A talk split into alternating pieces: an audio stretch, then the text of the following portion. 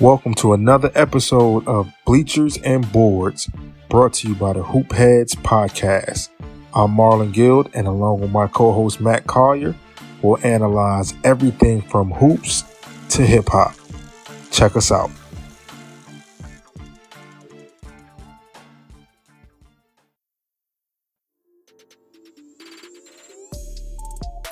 Hey, hoopheads, we all hate ankle sprains, and they happen way too often. Ankle injuries are the number one sports related injury. Aryse is trying to change that. With the iFast, your athletes get preventative protection and full mobility. Athletes no longer need to wear bulky braces that limit performance and give mediocre protection. Anyone playing sports should be using these products. Keep your athletes in the game. Don't wait for them to get hurt to take action. Visit www.aryse.com, spelled A R Y S E, and use the code HoopHeads to get 20% off the future of performance. That's A R Y S E dot com with promo code HoopHeads to get 20% off.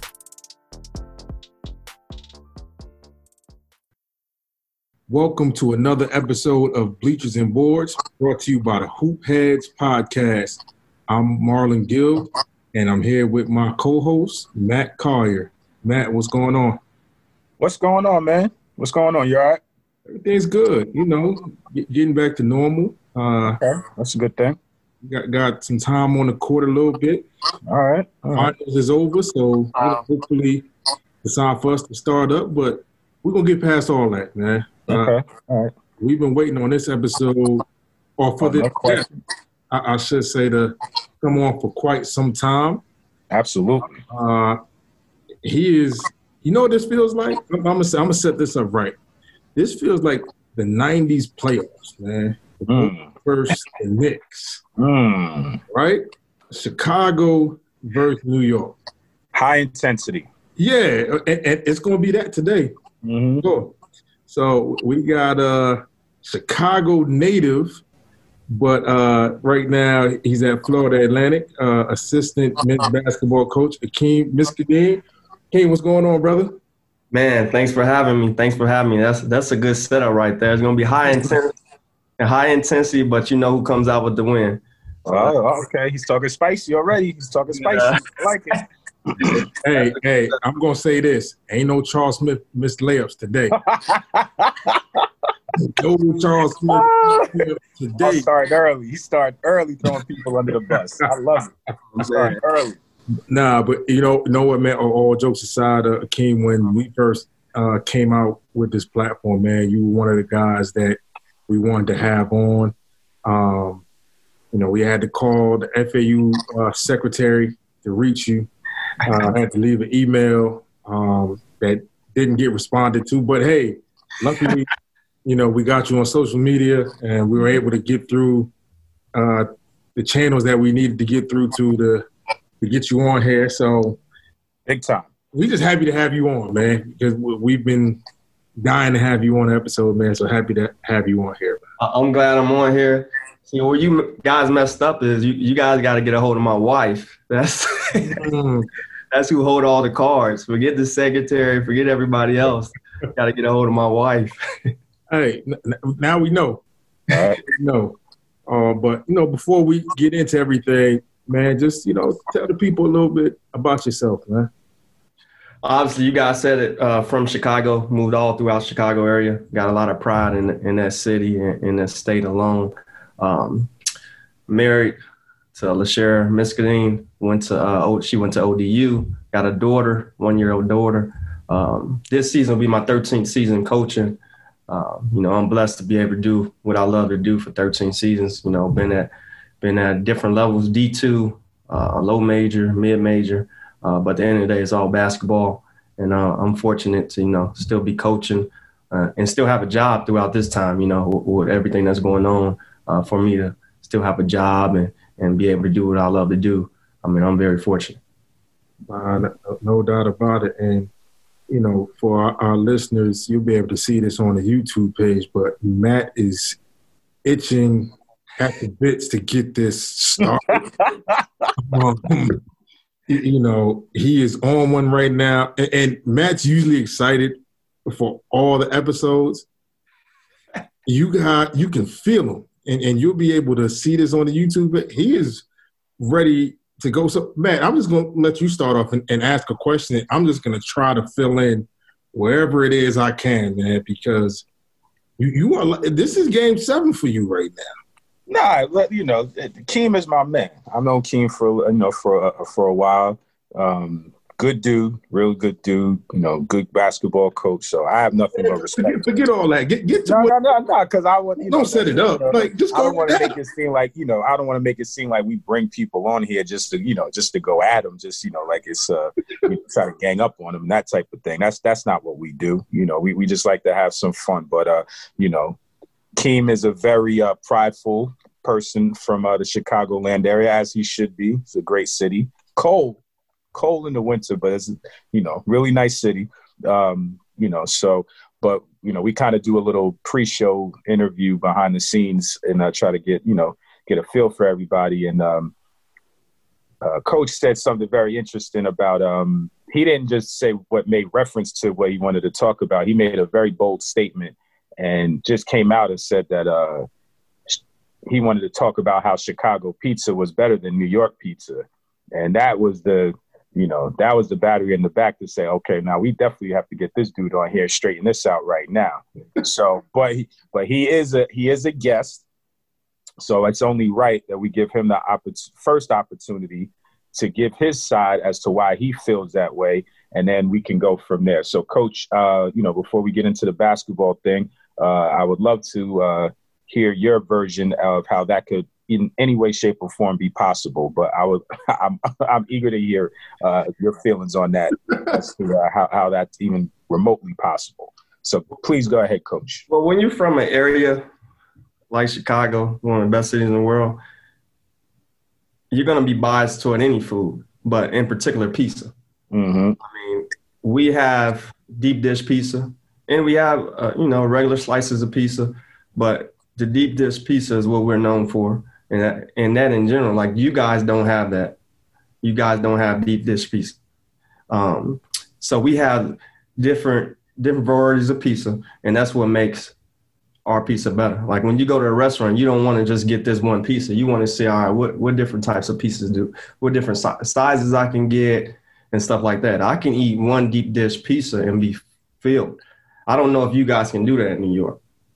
I know one thing you guys can do, and this might be a low blow, no low blow, but I'm just keeping the buck. Like the pizza in New York is so so oily. Like you might can put oil on your hands. That's how oil oil Wow. pizza is. in New Wow. York. You, you might could use Wow. it as like lotion. Oh. That's not oil. I'm not saying the pizza is bad. I'm just saying that if you need some oil in your car, you probably could use New York pizza with oil in You your not stop it either. Keep going. Keep going. Mm. Keep Oh, going. no, no, no. I want to say. I just that's is the, is the oh. pizza oily or not? I- Oh, It's not a word, but I'm just saying it has oh, man. a lot of oil on the pizza. All right. right. Coach, coach, you want, coach, you want to respond to that first? No, I, hey, hey, I'm letting you take this because you, you- go. Just go ahead, go ahead, because I got right. some other things I want to ask. So, you go. so, ahead. so, full disclosure, like I said, I've been to Chicago a couple of times doing a, you know, so I'm saying, of course, and I agree, there's a bias, right? I'm from New York, so there's always going to be an inherent bias. But I went, you know, heard a lot about Chicago pizza, you know, the deep dish, and so I went in with, um, you know, being open minded. And don't get me wrong, Chicago pizza, quote unquote, is very tasty. It's very good. My whole thing is, I don't think it's pizza. Oh wow. Hmm. It's it's it's a deep dish casserole.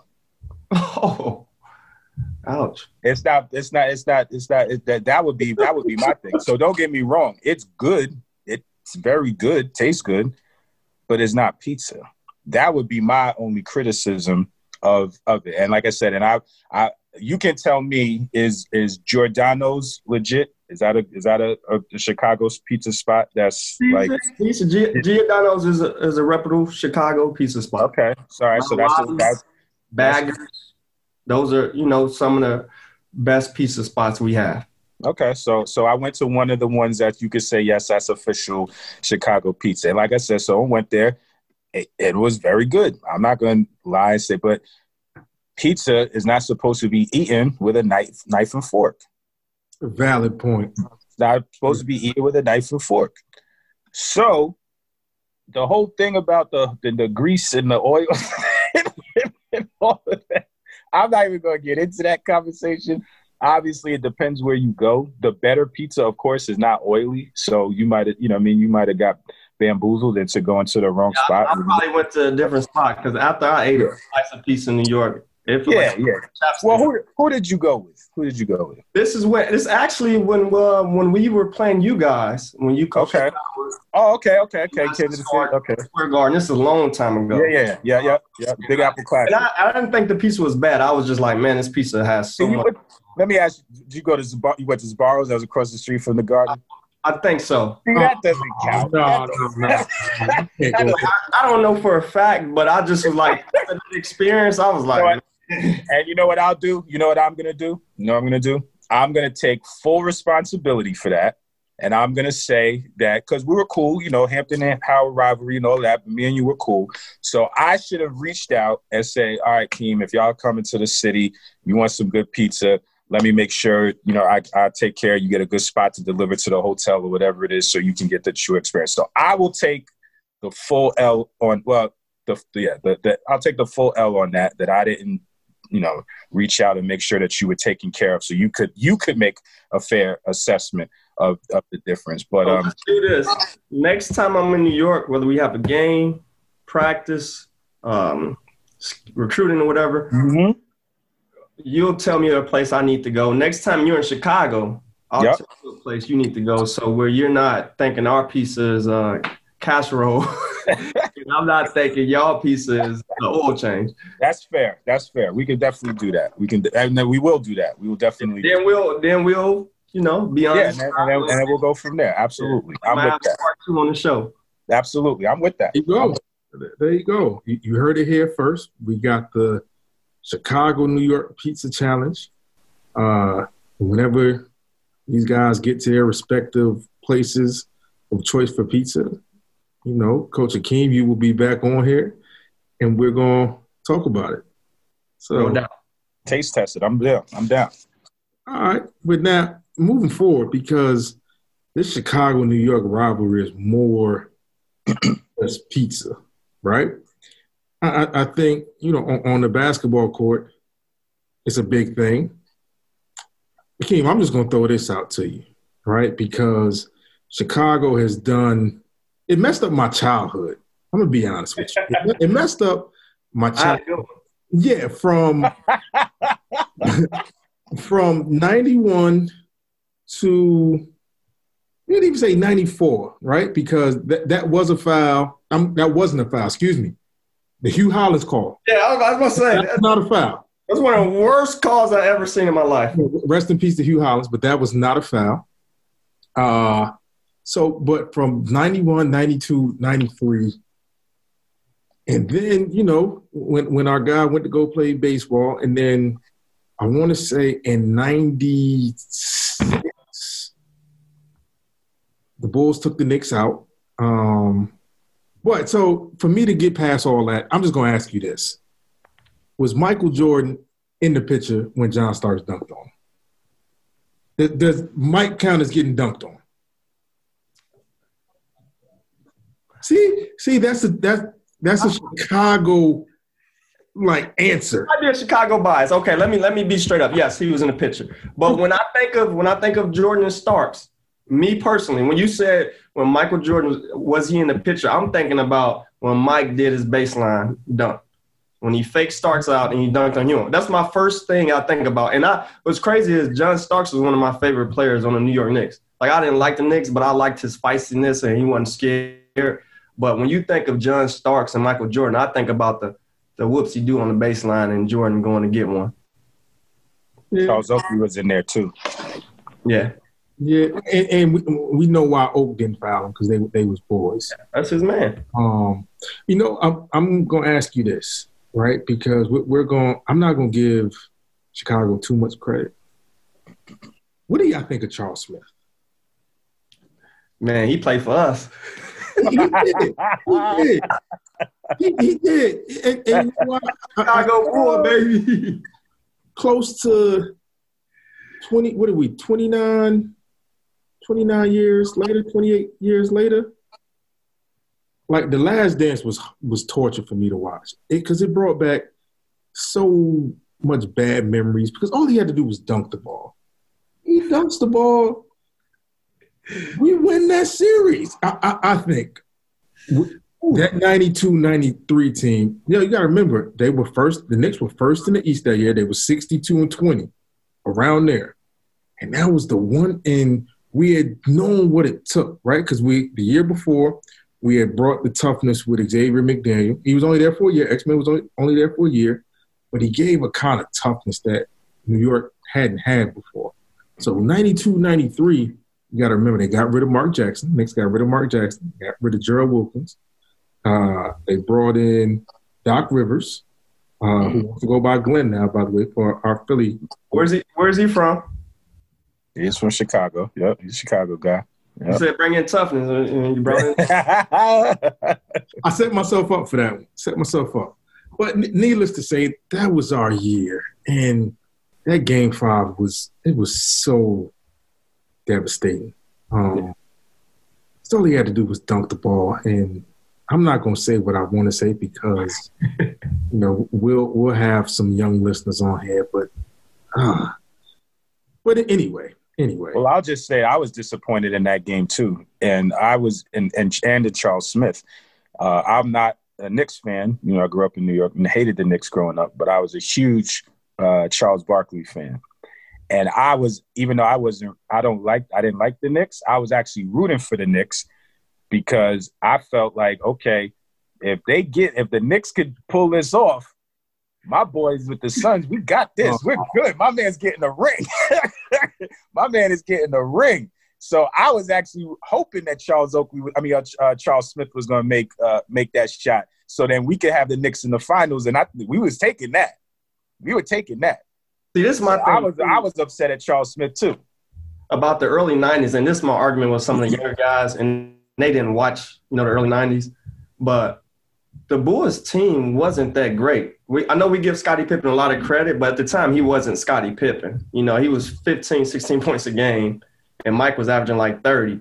And he was good, but he wasn't Scottie. So I do think overall the Knicks probably had better players over from top to bottom.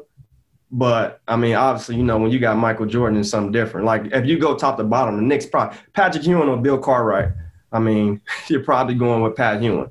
Like if we go all the way down the list, the Knicks probably had better players and more mature players that had it, guys that had more experience, I should say. But mm-hmm. when you got somebody like Michael Jordan, it's just tough. Yeah, nah, that he was, that I, am gonna say he still is, in, in, my opinion. And that's why I said the first three championships. Everybody want to say Michael Jordan. He only played one Hall of Famer. I mean, those dudes back then, it was a total different game. I mean, you're going to basket, almost risking your career. And the other thing is, I mean, Scottie Pippen wasn't a Hall of Famer in ninety the first three years of those championships. Like he wasn't.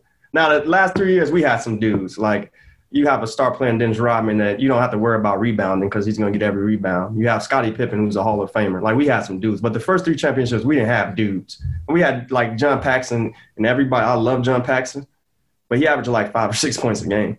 Mm-hmm. We didn't have dudes. Yeah, nah, a valid point, but I think Mike was just that good. Um, yeah, Mike was two players. yeah, yeah, yeah. Heart, a heartbreaker. Yeah, yeah. So dream, dream crusher. yeah, but I, am not gonna give Chicago too much credit. I, am gonna say it was more Charles Smith's fault. Um, but anyway, we're gonna fast forward, and it, this is something before we get into the basketball talk, man. This this is something that I really wanted to ask you. Uh, me personally, just being a fan of the game and, and knowing the history of the game of basketball. So you went to the legendary St. Joe's High School, right?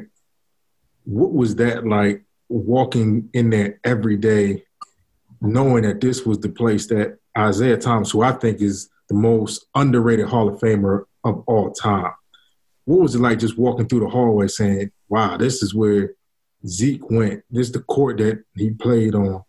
Uh, you know, playing for a guy like the legendary Coach Ping, who had so many guys, you know, come through there. But Zeke, when, when I think of Isiah Thomas, you, you know, I, I, think of little guy that just just destroyed everybody.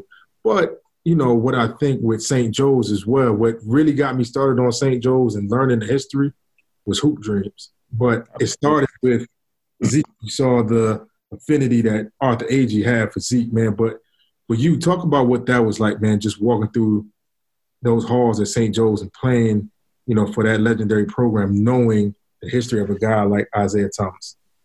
Uh, uh, two words I would say, well, three words: greatness, uh, pressure, uh, and discipline.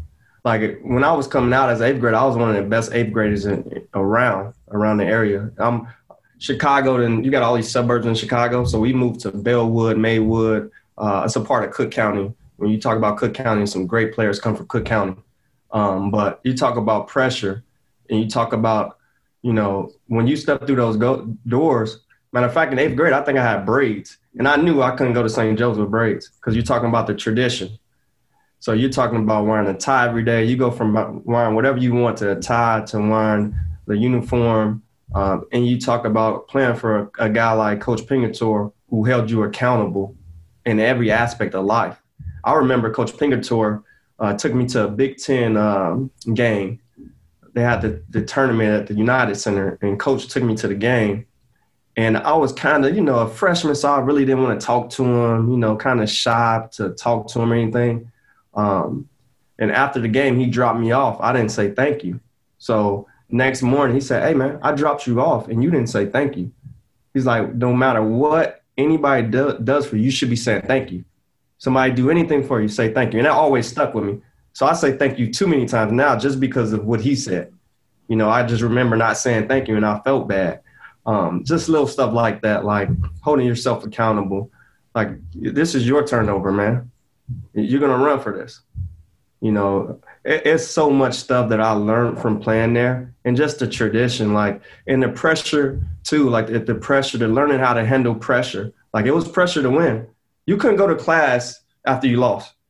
Like the the regular students like, man, I can't believe you guys lost to Marist or Benet. I can't believe you guys lost to them.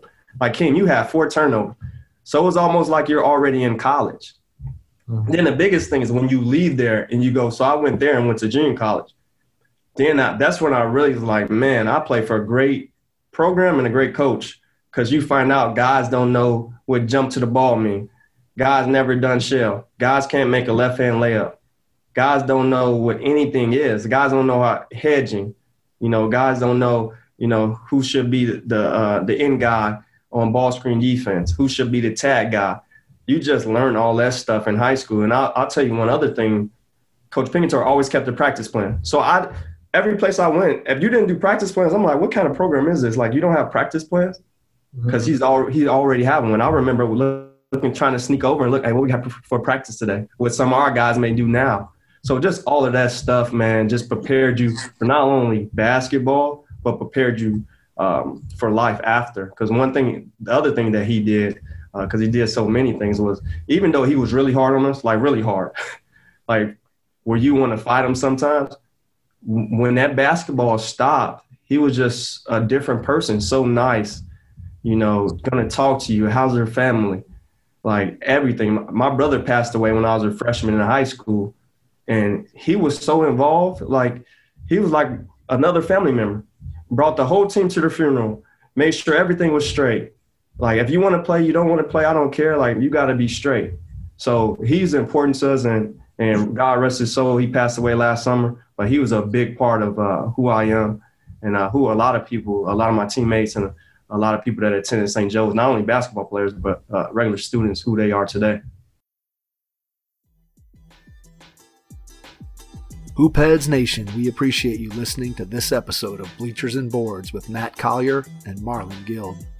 Be sure to check out these other basketball pods on the Hoopheads Podcast Network, including Thrive with Trevor Huffman, Beyond the Ball, the CoachMaze.com podcast, The Players Court, and our team focused NBA pods Cavalier Central, a 305 Culture Miami Heat podcast, Blazing the Path, Grizz and Grind, and Nuck If You Buck. Oh, and don't forget to check out our flagship, the Hoopheads podcast, hosted by me, Mike Klinzing, and my co host, Jason Sunkel, featuring the best minds in the game from grassroots to the NBA. That's, that's awesome. Great start. Well, now you know you, you fast forward, and like you said, uh, you've been in, in, the coaching profession for 13 years now. Um, you know, at, at, any point, man, do, you still like pinch yourself like, yeah, I'm here? And the reason why I say that is because you know I'm in year 13 as well, but we've been fortunate, right? Because this is what we do for a living. Um, and some people look at it like, okay, I gotta get up, go to work, and I have to wear this. I always say, yo, I've only got to wear a suit at least 30 times a year. And this year, if we have the season, we, we go on polos and slacks uh, this year, right? But you ever pinch yourself say, wow, like, this is w- what I do. Man, every time I get up, you know, and, and we talked about this, Marlon. You know, we read a book called Atomic Habits, right? Right. And, good book, by the way. Shout out to James Clear. Great book. Yeah, really good book, man. I suggest if anybody looking for a new read, they read it. But it talks about, you know, uh, got to versus I get to. So every morning I get to be a basketball coach. And when you start, you know, when you start coaching, you just think like when I started coaching, I I wanted to be a high school coach. I'm gonna go back to St. Joe's. I'm gonna be there with Ping. I'm gonna get you know get guys from the community to come to St. Joe's, and you know what some, what my coaches did for me. But it just so happened I ended up at college. So just being at the college when your your dream was just to be a high school coach, I get to be a college coach. That's that's incredible. I get to sit in the office and talk to you guys about life and basketball. I get to coach young guys like you know we talked about uh, off air like we have stuff that we get to do tomorrow morning. Like I get to work out some guards tomorrow. I'm excited about that. Like I'm excited about working those guys up. So when I wake up, it's not like, oh man, I got to do this. Oh, I get to get in the gym and rebound and instruct some guards on finishing and shooting. Man, that's a good life. Nah, no so I pinch myself every day. Nah, for, for sure, and I, I, think we all do do the same. Now, you know, for you, what we wanted to do, man, was something a little different. So we've had guests come on and they kind of focus on, you know, one thing, whether it be offense or, or defense. And, you know, that's no knock on the other guests. This was just, you know, something that we thought of uh, to have you on, you know, for that opportunity that's coming for you to become a head coach. Uh, you know, just share with our listeners and our viewers a couple things you would do on the defensive end as well as maybe a set or two that you would run on the offensive end and, and why. So, you know, the floor is yours, man. If you want to start with offense or defense, uh, it's up to you, but we're, we're all ears now. I got you, man. So I was fortunate enough, you know, we talk about Coach Pingatore, then we talk about guys that I worked for and played under. Brian Good, who's at Wingate University. Um, he played at Wisconsin. Um, then you talk about I worked with Buck Joyner, who's the all-time winningest coach at Hampton. I worked for uh, Rob Senderoff, the all-time winningest coach at Kent State. Uh, now Dusty May, who's won more games in two years than anybody in the history of FAU. So, like, I've learned from a lot of good people. So I got a wealth of stuff that I'll need to condense to, to fit who I am. But I'm gonna be probably a pressure guy, uh, a man-to-man full court pressure guy. Uh, we did this at Hampton and we're doing this at Kent State. We switch one through four. So I'll, I'll stick to that. Um, you know, just depending on who your five is. If I have a shot blocking five, we'll get out in the passing lanes. But if I don't, we're going to play in the gaps and try to get steals from the gaps and, and switch underneath. Um, so that's probably who I'll be in my secondary defense. You know, right now, I don't know either two three or one three one. Uh, I'm very um, intrigued by one three one because it's something different. It's like when you put your offensive plays in as a coach, you're not thinking, all right, we gotta get these offensive sets for one three one, and you're thinking, oh, all right, let's get our man sets, let's get our zone sets. Sometimes we might run our man sets against the zone. But you're never really thinking about the first thing. Your priority is not a one three one, so that might be something that that I may look at. Um, and, and just different stuff on the side or on the basket. So I'll show you guys some some unique things um, that I learned from some of these places. But one thing I would say, something that I learned from everywhere is like Hampton. I learned like you can go under ball screens. We we don't see it often, but you can go under, and we would drop our big and go under. Um, I think you can jam ball screens. We didn't do it there, but I, I may be, you know, maybe able to do that. I think having different uh, ball screen coverages would be good. At Kent State, what I learned, man, offense organization and and just one. We did a one three one with our big at the bottom, which is unique, and I'll show you guys that. Um, and at at um, FAU, man, Dusty's really good with some of his offensive sets, uh, offense organization, and just player development and relationship with players. But I'll, I'll show you some of the stuff I got like eight minutes, but i am gonna go right to the one three one, and I'll I'll skip through some stuff as well. Looking forward to it. Can you guys see this? Yep. Yep. I'd say just watch the volume on it on your. Uh... Yep, I got you. Okay, let me skip through because I, I prepared like some uh, a lot of stuff that I learned from several different places. Okay, this is uh one three one Kent State, and, and if you have any questions, please stop. But I got a few clips of these. So right now we're playing one three one out of bounds. Okay. So you may say, "Dang, how do you play one three one out of bounds?" So with our five, our five is going to be able to ball, and I think I have another clip. So our five is going to be able to ball, and everybody else is basically going to be in their same positions. Now, if they have a one four lower, we're just going to match up, then get into man to man. We're going to bring our guard right here, and we're going to have our three wings just right there. But you'll see it in other possessions. But we got so many deflections and so many good things out of this one three one because nobody's pretty much prepared for it. Right. So to always be right a man on the ball, correct? Yeah, the, the five man is on the ball. So right now, you, know, you see our five man, and basically that's all they could do is throw it out. Yep. So and everything else is almost like two three from there. Then you see our five man. He should be in the middle, but he's over here on this wing low wing, low block. But right now, you see the the top guy forcing them into the middle guy. Mm-hmm. And, and, one reason why we played this because we want to play two bigs. At Kent, we played two bigs early. Then we got to our one big, four guards. But uh, when somebody's scoring, you want to make adjustments. You want to go to a secondary defense. So we played this. And honestly, we went from we are 11 and 10 right there. We won like 10 straight games mm. in the conference tournament. But you see how out of whack these guys are. Yeah. And we got around. So one thing, and I hope I got a clip of it going to the corner. So if let's say this ball was to go to the corner, mm-hmm. wing, which we prefer him to be taller. That's our point guard. We just put him on the wing. He would go directly to this guy's ear and force him to the baseline. Okay. People have to get around, and this basically converts to almost a two-three. This wing will step and get to the middle of the basket, and this wing will play anything opposite. So that's how you would going. That's how you would guard the corners. Okay. But the biggest thing is try not to let it get there. And the, the middle guy in this is always the ball stopper. Yep. So he's always the ball stopper, basic ball stopper. Ball stopper and the wing guy, the wing is supposed to do not let it get to the corner. So now we put a, usually our starting center, we put him in the middle and he's got to get to the ball, and the big's got to step up. And you see the rotation from our wing. So we got this drive. He's got to drop, big step up, and number 30 got to fan out, almost like a 2 3 zone. And he didn't, but he should be fanning out for that kick to one. Mm-hmm.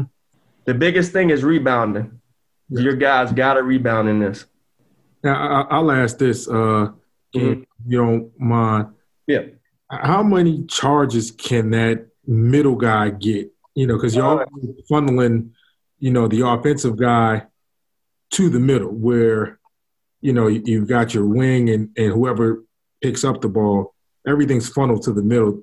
Have there been, do you guys chart how many charges you would want your middle guy to take on a drive? So, you know what's crazy? Our, our middle guy is, is usually like a center because we play like forward center. So it's tough for them to get charges. But what would happen is the charge usually came from the corner guy driving and our five man stepping up. So the wing would force him, run to his ear and force him to the short corner. And if he drives, our big will step up and they'll take charges there. So that's where a lot of charges occurred. But we didn't get too many charges from the middle because you got to think about the the fives on the move taking the charge. So mm-hmm. let's say right now, if he was to go right now and drive it, that would be tough for five to get there and take a charge because they're just not that great okay. on the move taking charges versus gotcha. just getting there standstill charging. So, Keem, um, the the basic alignment for this would be um, the five on the on the back line of mm-hmm. the one three one, and then you would have the four man in the middle. You would say, and one two one one one. Now, how what would you do with the top? Would that be a one, or would you use it, your longest wing? Like how how yeah. would you uh, make? Uh, so the top guy would be your longest, usually a three, your longest wing, and preferably one of your most athletic players because. Right. Honestly, them coming downhill, if it's a lot of long shots like this right here, he should be able to try to get that rebound. Right. Uh, the only thing that's bad about it is if you got a smaller guard on, on the wings that can just throw, throw it over him because he's supposed to take away the shot first on the wing, then right. take away corner so they can throw it over him. But you see right now, he's one of our most athletic guys, so he's getting the rebound. Mm-hmm.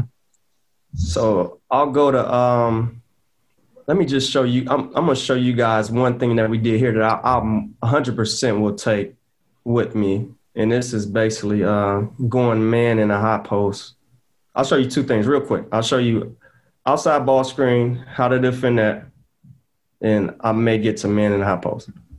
So ball screens in general, we here we go under, stunt, and get back. Stayed a little bit too long, like any zone, like any zone. Wings supposed to be high, like any zone Mm-hmm. So the only thing we do different at FAU, the ball going to high post, we go man. Okay. So we should be matched up. And Zay messed up a little bit on that. Our wings are usually really high. We don't want them flat. Like we're, we'll be, we will give up a lob, but if we put it on the guards, like if we give up a lob, we put it on the guards. You got to have good ball pressure. Now, is there a certain point that you guys say in this in this two three zone that you bump the wings back down? Like, is it foul yeah. line usually, or is it a little higher? Like, what's what's so, the point that that you guys would push the wing back down, or below? We push down everything besides below foul line extended. Okay. In this zone two, one thing is so step ups. How do we guard step ups? Usually go under, but we do something different when we exit. You see that? So mm-hmm. we're gonna it's a ball screen. Sorry, I went back too much. Step this is step up ball screen. Other guard's gonna exit. Yep. So that's that's something that we do a little different than others. Wow, Good stunt. Great stunt. So this dude right here with the ball, second leading scorer in the league, 20 points a game. Watch this, this X. I mean, that's a tough shot and that's what that's the type of stuff we want. Hey, and, I, and I'm gonna say this too. Keaton Wallace is a bad boy. I bad try boy. to beat him. Bad boy. So ball hit high post, guards fan out. So this is our first year. We stayed in the zone. Last year, we uh we matched up to man. So usually we would match up the man right here. And I think I'm gonna take that take that with me anywhere I go. So guards in, you know, you know, wings in, ball go to high post, wings in. Now, is, is there a call for that, or the guys just automatically, you know, like would you call? Automatically, got to get to the top of the box. So okay. any anytime the ball gets to the high post, you got to get to the top of that box. So right now, so balls in the high post, number one's got to run and get because that's where they're going most of the time. They're trying to feed the high post and, and drop it off. Then if he's not there, say he's out in the corners, then you got to get to the corner. Got you. And it's the five job to buy that guy's time. So he won't throw a direct pass. Right, right. You see how our five right here? Yeah. Really good with his hands. Yep. Got to be active. Yeah, got to be active. So you guys see that. Let me see if I can get um, short corners. All right, some more offense. Dusty May is really good at offense. I, will show you a couple of st- things that we do. Um, him and Cindy man, they're really good. They're really good. I'm learning from some good dudes. So right now we got a, a twist ball screen, right? So you guys see our big on that opposite block, and and we are we're gonna screen in for our big. Boom. So ball screen, screen in. And and the thing that's tough about this, right, is bigs are their their mind is saying, I'm standing in the basket. I'm standing underneath the basket. My big is not running out shooting three. So they never really guarded this. Right. A big trying to just imagine what the NBA is doing, like a, on Bam, setting a guard ball screen on Bam. A guard comes setting ball screen. Another big's usually not ready to guard there unless you're Anthony Davis. But Dwight Howard and JaVale McGee, they're not guarding it. Same hey, thing here. Like hey, it's we had to make sure we had a Chi-Town reference in there. Yeah, I knew I knew it was coming. I knew it was coming. And, and, you know what? Uh, I got Anthony Davis. There's no argument there. I can't can't argue. And I, I said JaVale McGee too. I had two of them. But you know what, uh, Kim? If you can, just bring this back and uh, if you can just uh, describe it for our listeners so they know they can get a visual for it. Uh, obviously, they can watch it on our YouTube page, but uh, for those that's going to listen on the podcast, you can just give them a visual of this action. Uh, that'd be great. And a lot of teams run this in the NBA. Actually, in our league, UTSA runs it. So it's just a screen opinion for the bigs. So what number 15 did a good job of twisting this ball screen. So just tw- like we've seen with LeBron, they set a twist flat on LeBron and Jimmy got semi-fouled or whatever you want to call. It's the same thing.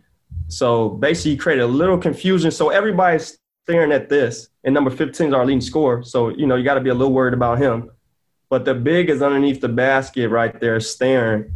And and our best shooter goes and set a pin in and and he gets him wide open for a three. And, so that, and was, that, that, was a that was a one that was a one four ball screen. Yeah, one four ball one screen, four, one four middle ball screen. two five pin in. Got you. So so that's really good if you got a really good shooter at the five spot, and we do. We lucky that we do have a good shooter. Hopefully he continues to shoot well this year. So FIU is really good at denying. So they make every catch tough. They're going to be on top of you. Um, so right now we cut our four through. You see how on top of him he is. Yep. So he's on top of him, grabbing him. He can't get an entry. So what we did was our guard basically screened his own man, basically plowed, if you want to say, because they never call this, screen his own man.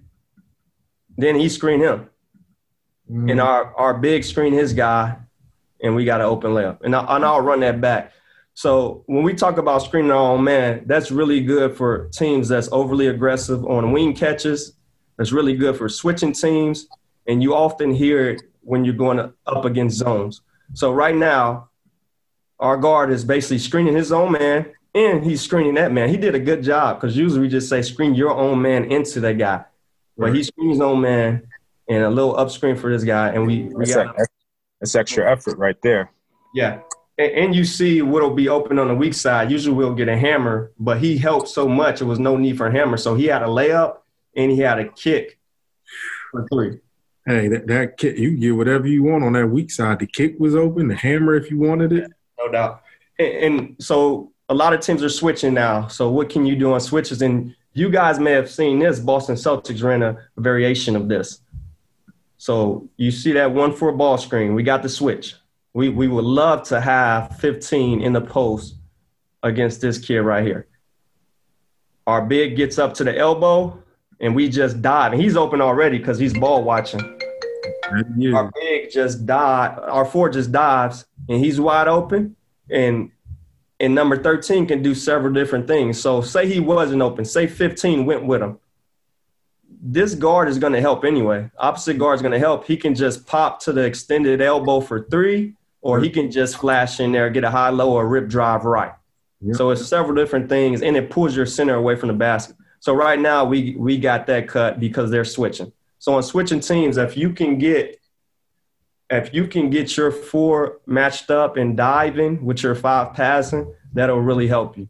But the biggest thing I learned here is screening your own man is something that we do. Um, a lot of a lot of teams are not good at screening, and quite quite frankly, we're not the best the best at it. But we screen our own guys.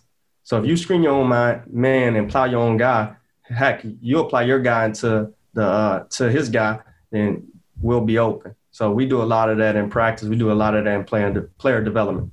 And, and you know what uh, came to you know I, obviously you know you and I we've spoken a lot, and, and you and Matt have, have, spoken a lot.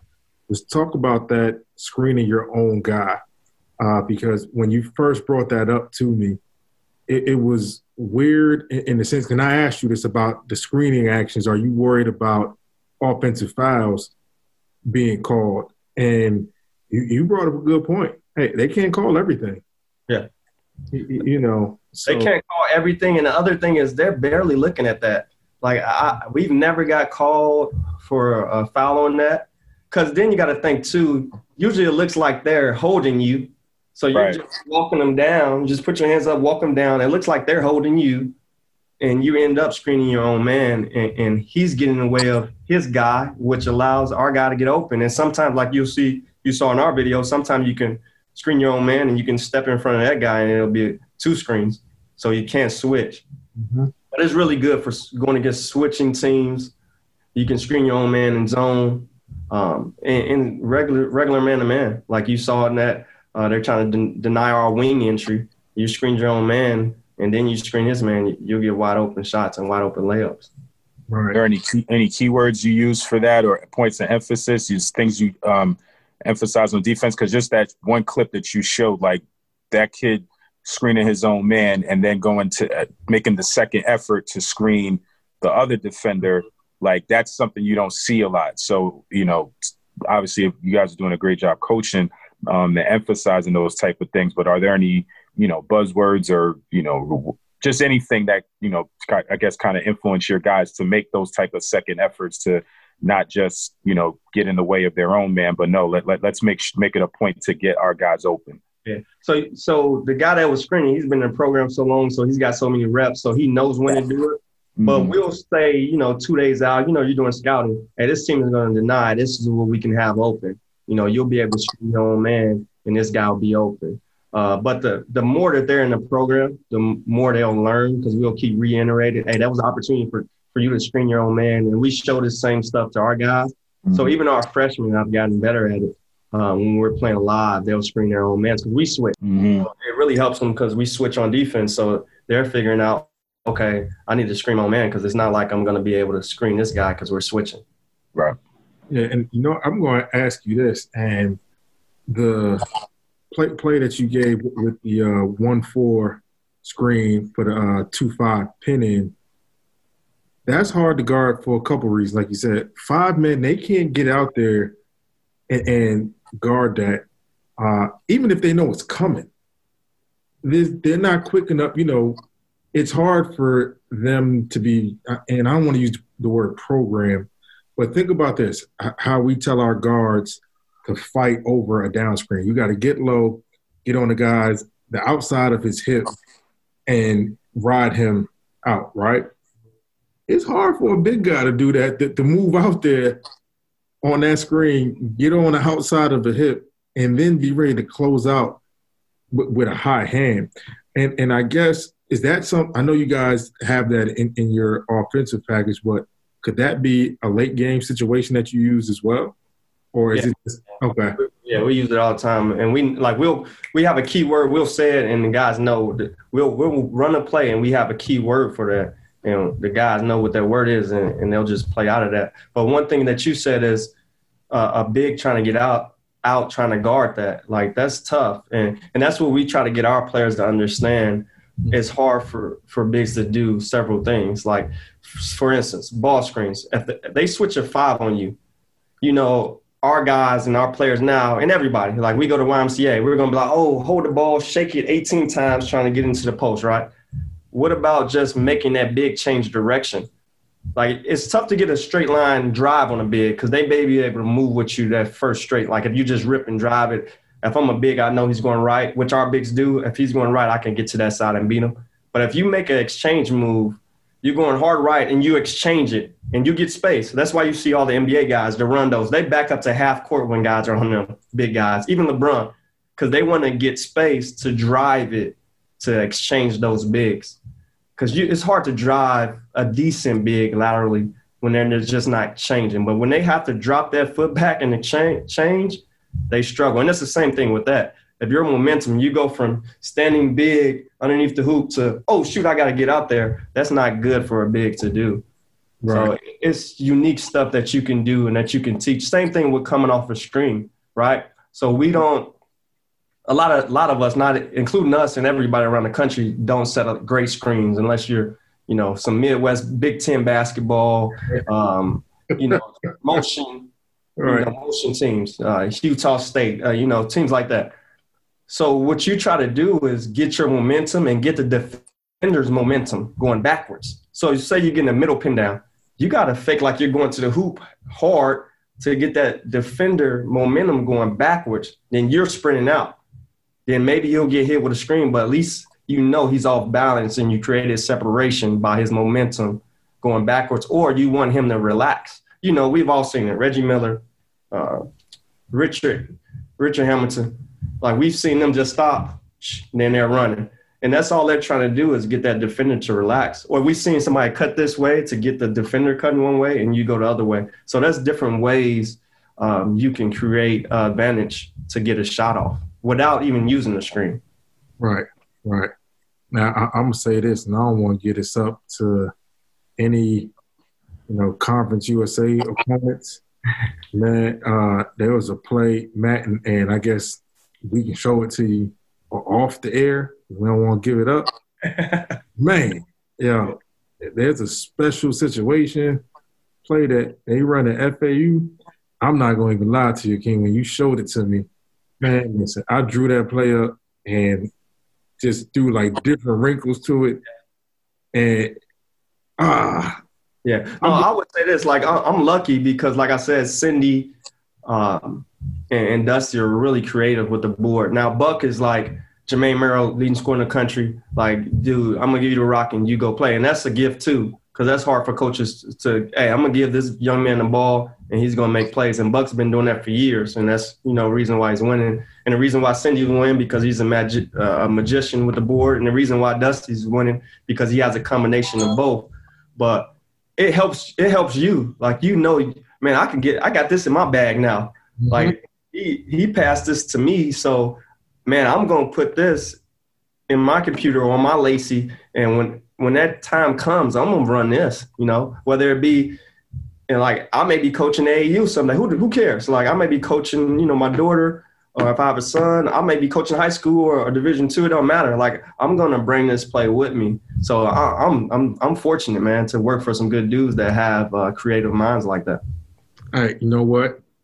Can I just tell you what I named the play? Is that okay without giving it up? what, what you name it? Woo!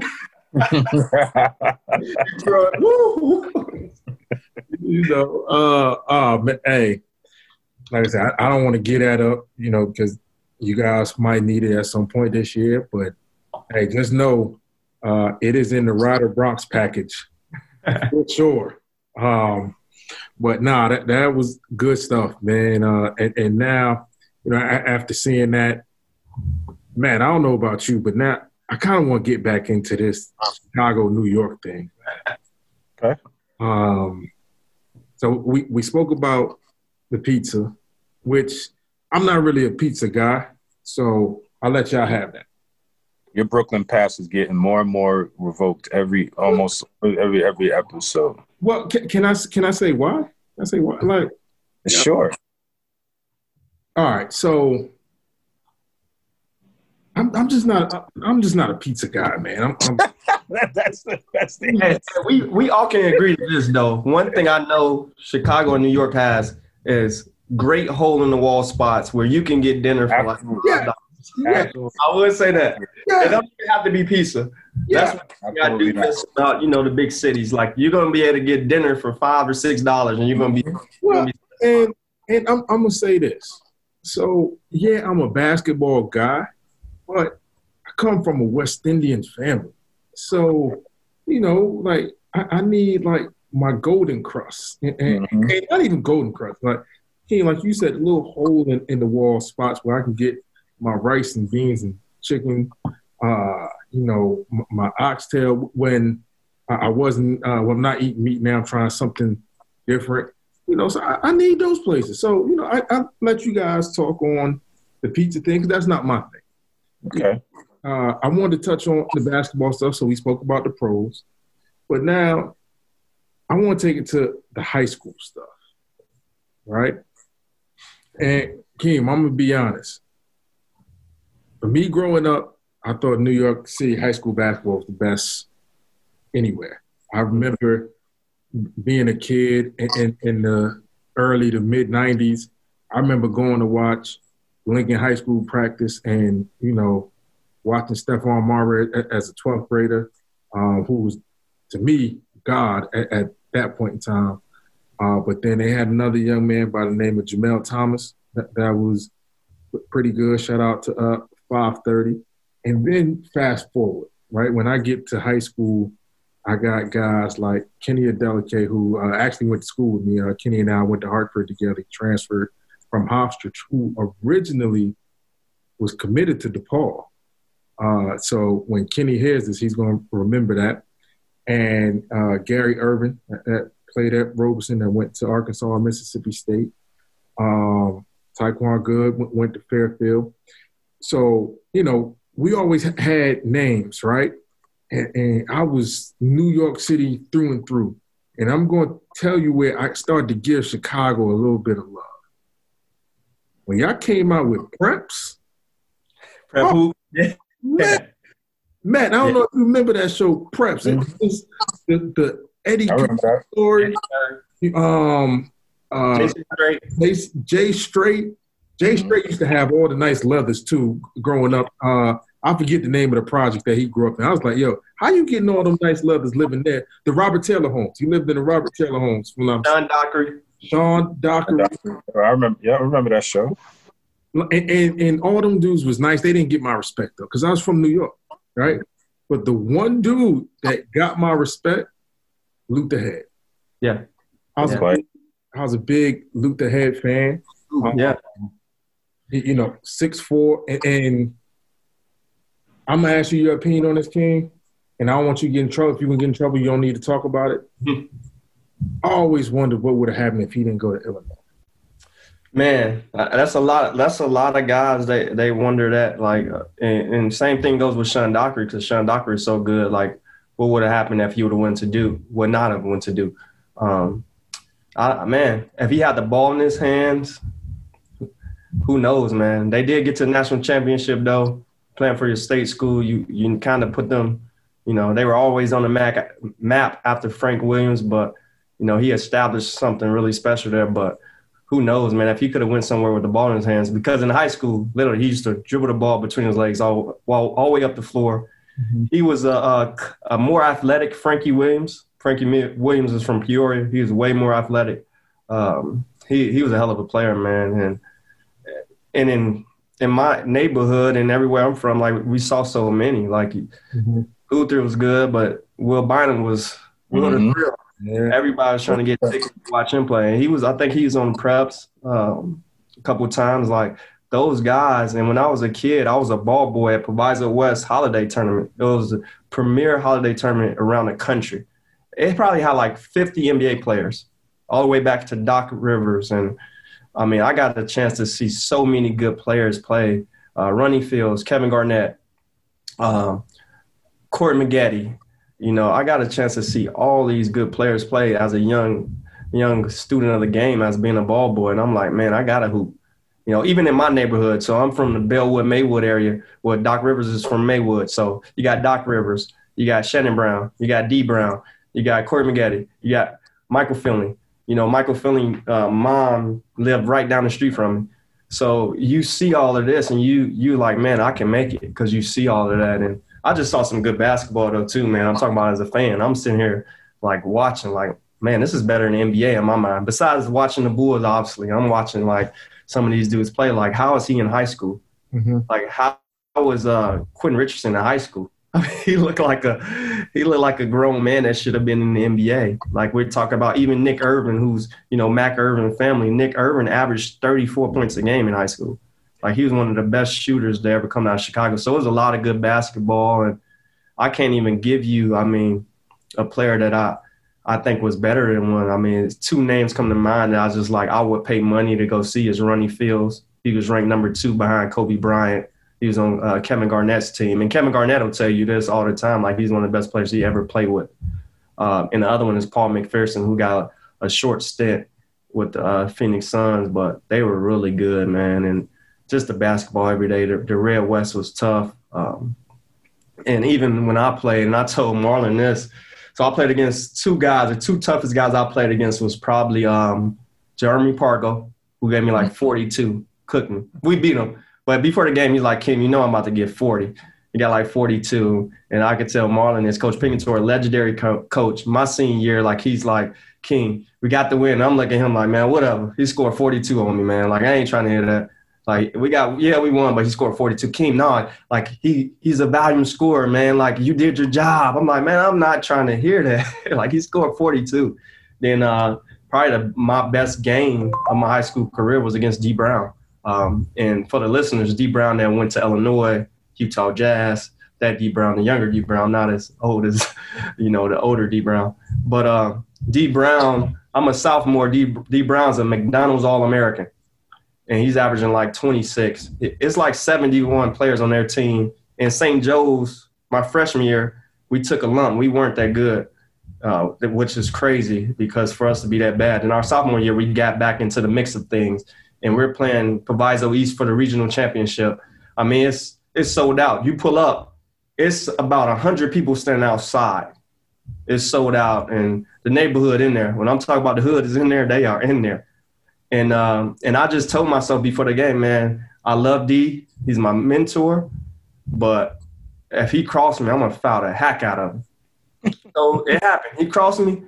I fouled him so hard, and he could tell you guys this story. I fouled him so hard he threw the ball at me. so he got a tech.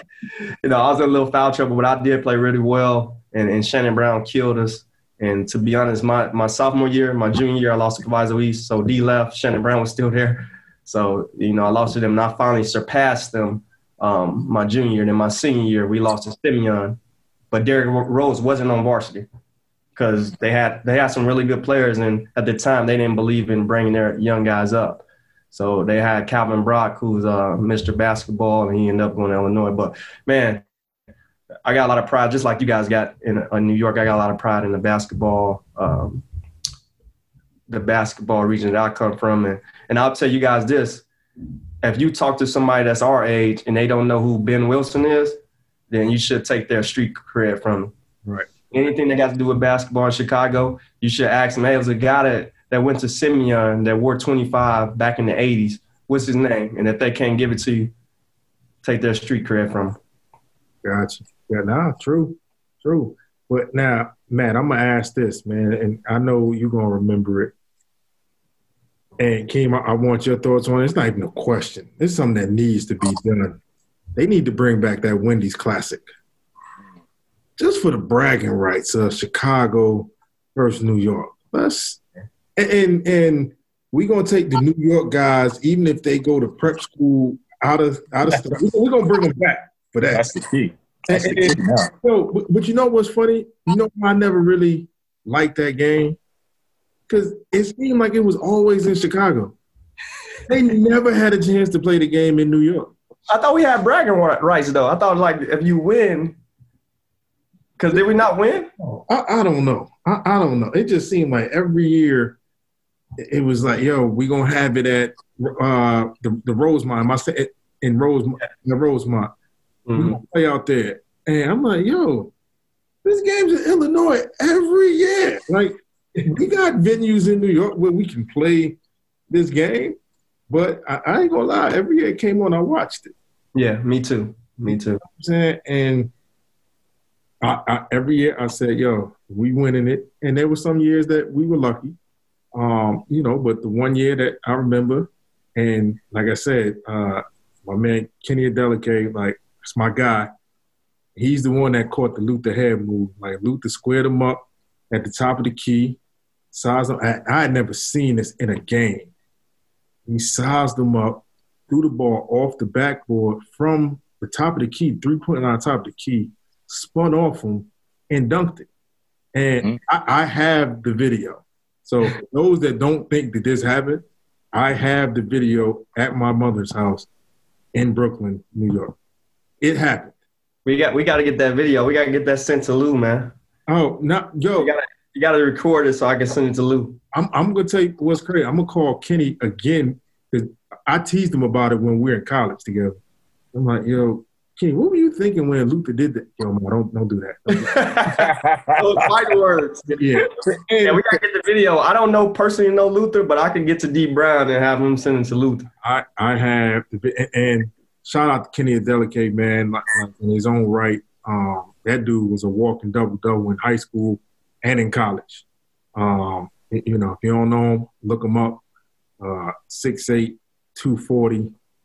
Uh, he older now, so he might be 260, but that's my man. So it's all good. Um, but for you, King, what we'd love for you to come do one day, we just want you to come take a look at New York City, the playground, right? Because I think New York City playground is better than Chicago playground. That's just my opinion. Mhm. But you know, the same way you and Matt gonna flip flop on that pizza, you and I will flip flop on, on the playground game. Yeah. You, you know, I, I'll come take a look at the Chicago playground and see if I can find some studs. You come do the same uh, out this way, man, and, and we, we talk about it. Um, Oh, I know how I know how important uh, outdoor basketball is in New York, man. We had uh, Mike Tuitt at Hampton, Yeah. and he's from what I hear, he's like a big time playground, not a legend, but you know, uh, one of those guys that everybody respect on the playground. And and I think he played harder in New York City outside of the playground than he played at Hampton. So Yeah, no, and you know what? I, I think universally we slowly bringing that back. You know, of playing in the playground. Because think about it, like cats just want, and they do it a lot now. They got to go to a gym to go work out, right? And nobody wants to necessarily play. I got to go. I'm about to go work out. And everybody got a trainer. Well, think about how, how we got better. Yo, we got better about playing in the park, no question. playing against the older guys, and it was like, yo, you didn't want to mess up with the older guy because you knew you wasn't gonna get picked again if you messed up. So th- those w- were, you know, the ways we got better, man. And before we wrap up, when I tried to recruit a kid from Chicago one time, man, and it's a true story, man. Uh, I tried to recruit John Mills, man. Like, Yeah. R.I.P. to John Mills. Yeah, no question. Um, John Mills, Matt, John Mills was about six. He wasn't no taller than six four, and I might be giving him an inch. The hardest playing dude I ever seen play in my life. Uh, he played at um, he played for Coach Orr, right? And and, uh, RIP to Coach Orr as well. North Lawndale, North Yeah, yeah, yeah, at, at North Lawndale, right? And you know, I, I know we- we're talking about our Chicago New York battle, but this way I had respect for Chicago. So I get on the phone, and this is when Mills is at, I think he was at Eastern Utah Junior College, and I call him, and he's in class, and he's like, "Yo, coach, what's up?" I'm like, "Mills, what's up, man? Yo, just wanted to check in on you." hey, I- I'm in class. And I'm like, well, all right, man, if you're in class, I'll wait till you get out. Oh, no, the teacher ain't talking about nothing. What's up? you, know, you know, this was during a time when, like, we're going hard to recruit John Mills. This is when I'm at St. Peter's. We're going hard to recruit John Mills, and we got to know John Mills and his people through Billy Garrett. Shout out to the OG uh, Billy Garrett. So I tell Mills, yo, man, we'll talk when you get out of class. So he calls me when he gets out of class. And I'm like, hey, man, we're to go down uh, to Chicago to go talk with uh, Coach Orr and meet with your people. And, oh, word, hey, Coach, if you go down there, hey, you got to go hit my man such and such up on this street. And it, I'm like, Mills, I'm not doing all that because I've done my research on where John Mills lives. I'm like, yo, I just want to go talk to Coach Orr. Nah, you got to go stop at my mama house. You got to go see this guy, that guy.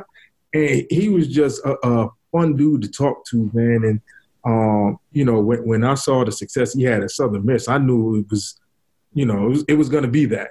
Um, you know, just with how hard he played, man. And when he passed, that was that was tough, man, because you knew he was destined for, for something great. Um, playing the game of basketball, man. But He he was beloved by a lot of people, especially basketball players in the basketball community in Chicago. Like everybody knew who he was. Like same thing I'm saying with Ben Wilson. Like and Ben Wilson was uh, obviously a better high school basketball player than uh, Mills, but Jay Mills like everybody knew who he was and everybody loved him and respected him. So Mhm. said R.I.P. to him. For sure, for sure. Um, well, that's it for me, man. Uh, Matt, you, you got anything for Keem? If not, man, we'll, we'll wrap this thing up. No, I definitely appreciate him coming. Uh, you know, learned a lot. Um, definitely got a sneak peek, as you said, because it's going to happen soon. Uh, I'm confident of that. We got a sneak peek of what potentially uh, from an X and O X and O version, what a uh, uh, Keem Miskdeen uh, program uh, might be doing on both ends of the floor. So that that was great to see. But I learned a little bit. I liked the you know the the screening, um, just the, uh, the, the mentality and the attitude, especially if it's switching man to man. So that was you know great to see and a different look at a, a one three one. So so I learned a lot, um, and uh, so you know it was great to have Keem on. I'm glad he glad he made uh glad he made, uh, decided to bless us with his uh, presence. And uh, yeah, we'll so we'll, we'll keep the uh, the deep dish versus uh, slice uh, conversation going and, and, see who comes out on top. Even though I already know the answer to that, but, um, hey, it's been fun. hey man, I'll tell you this: my my wife loves New York. Okay. So she'll probably say, and she had both. She'll probably say New York. So okay, all right. So, so you know that, that, can be your well, home. that's why she's the boss. She knows what's going on. she knows what's going on. no question. Hey, I want to tell you guys thanks. I appreciate you guys. Um, and, and I got mad respect for both of you guys. Uh, obviously, you know, we kind of been in business and we grew together. Um, and, and, I got total respect for New York. Great basketball place, um, one of the best cities in the world. Um, total respect, just as much respect I have and adoration that I have for uh, Chicago and Illinois. I got mad respect for for New York and its boroughs. Nah, man, nah, Ken, we appreciate you uh, coming on, man, and, and, having a good time uh, with us. Hopefully, you enjoyed yourself, man. And uh, after you come to New York and try our pizza, Matt goes out to Chicago, try you guys' pizza. We're gonna come back here and uh, and, and, do it again, man. So appreciate you coming on. Uh, Matt Collier, I'm Marlon Guild, and that was another episode of Bleachers and Boards brought to you by the Hoop Heads podcast. And Make sure you check us out uh, on Twitter at Bleachers and Boards One, and on IG at Bleachers and Boards. And make sure you check out the YouTube page to see what it is that Coach Akeem Miskdeen uh, will be running when he becomes a head coach. Because, like Matt Collier said, it's going to happen. So, with that, thank you for tuning in. It's another episode. We're out. If you have an existing podcast or are looking to launch your own pod but aren't sure where to start, the team at My Podcast Manager can help.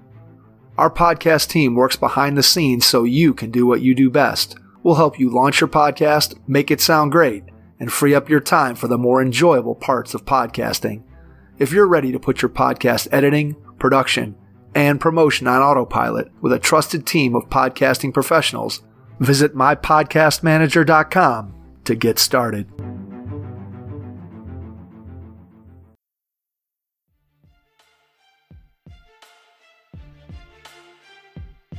Well, that's another episode of Bleachers and Boards brought to you by the Hoop Heads Podcast. Don't forget to check us out on Twitter, Instagram, and YouTube at Bleachers and Boards. Until next time, see you soon.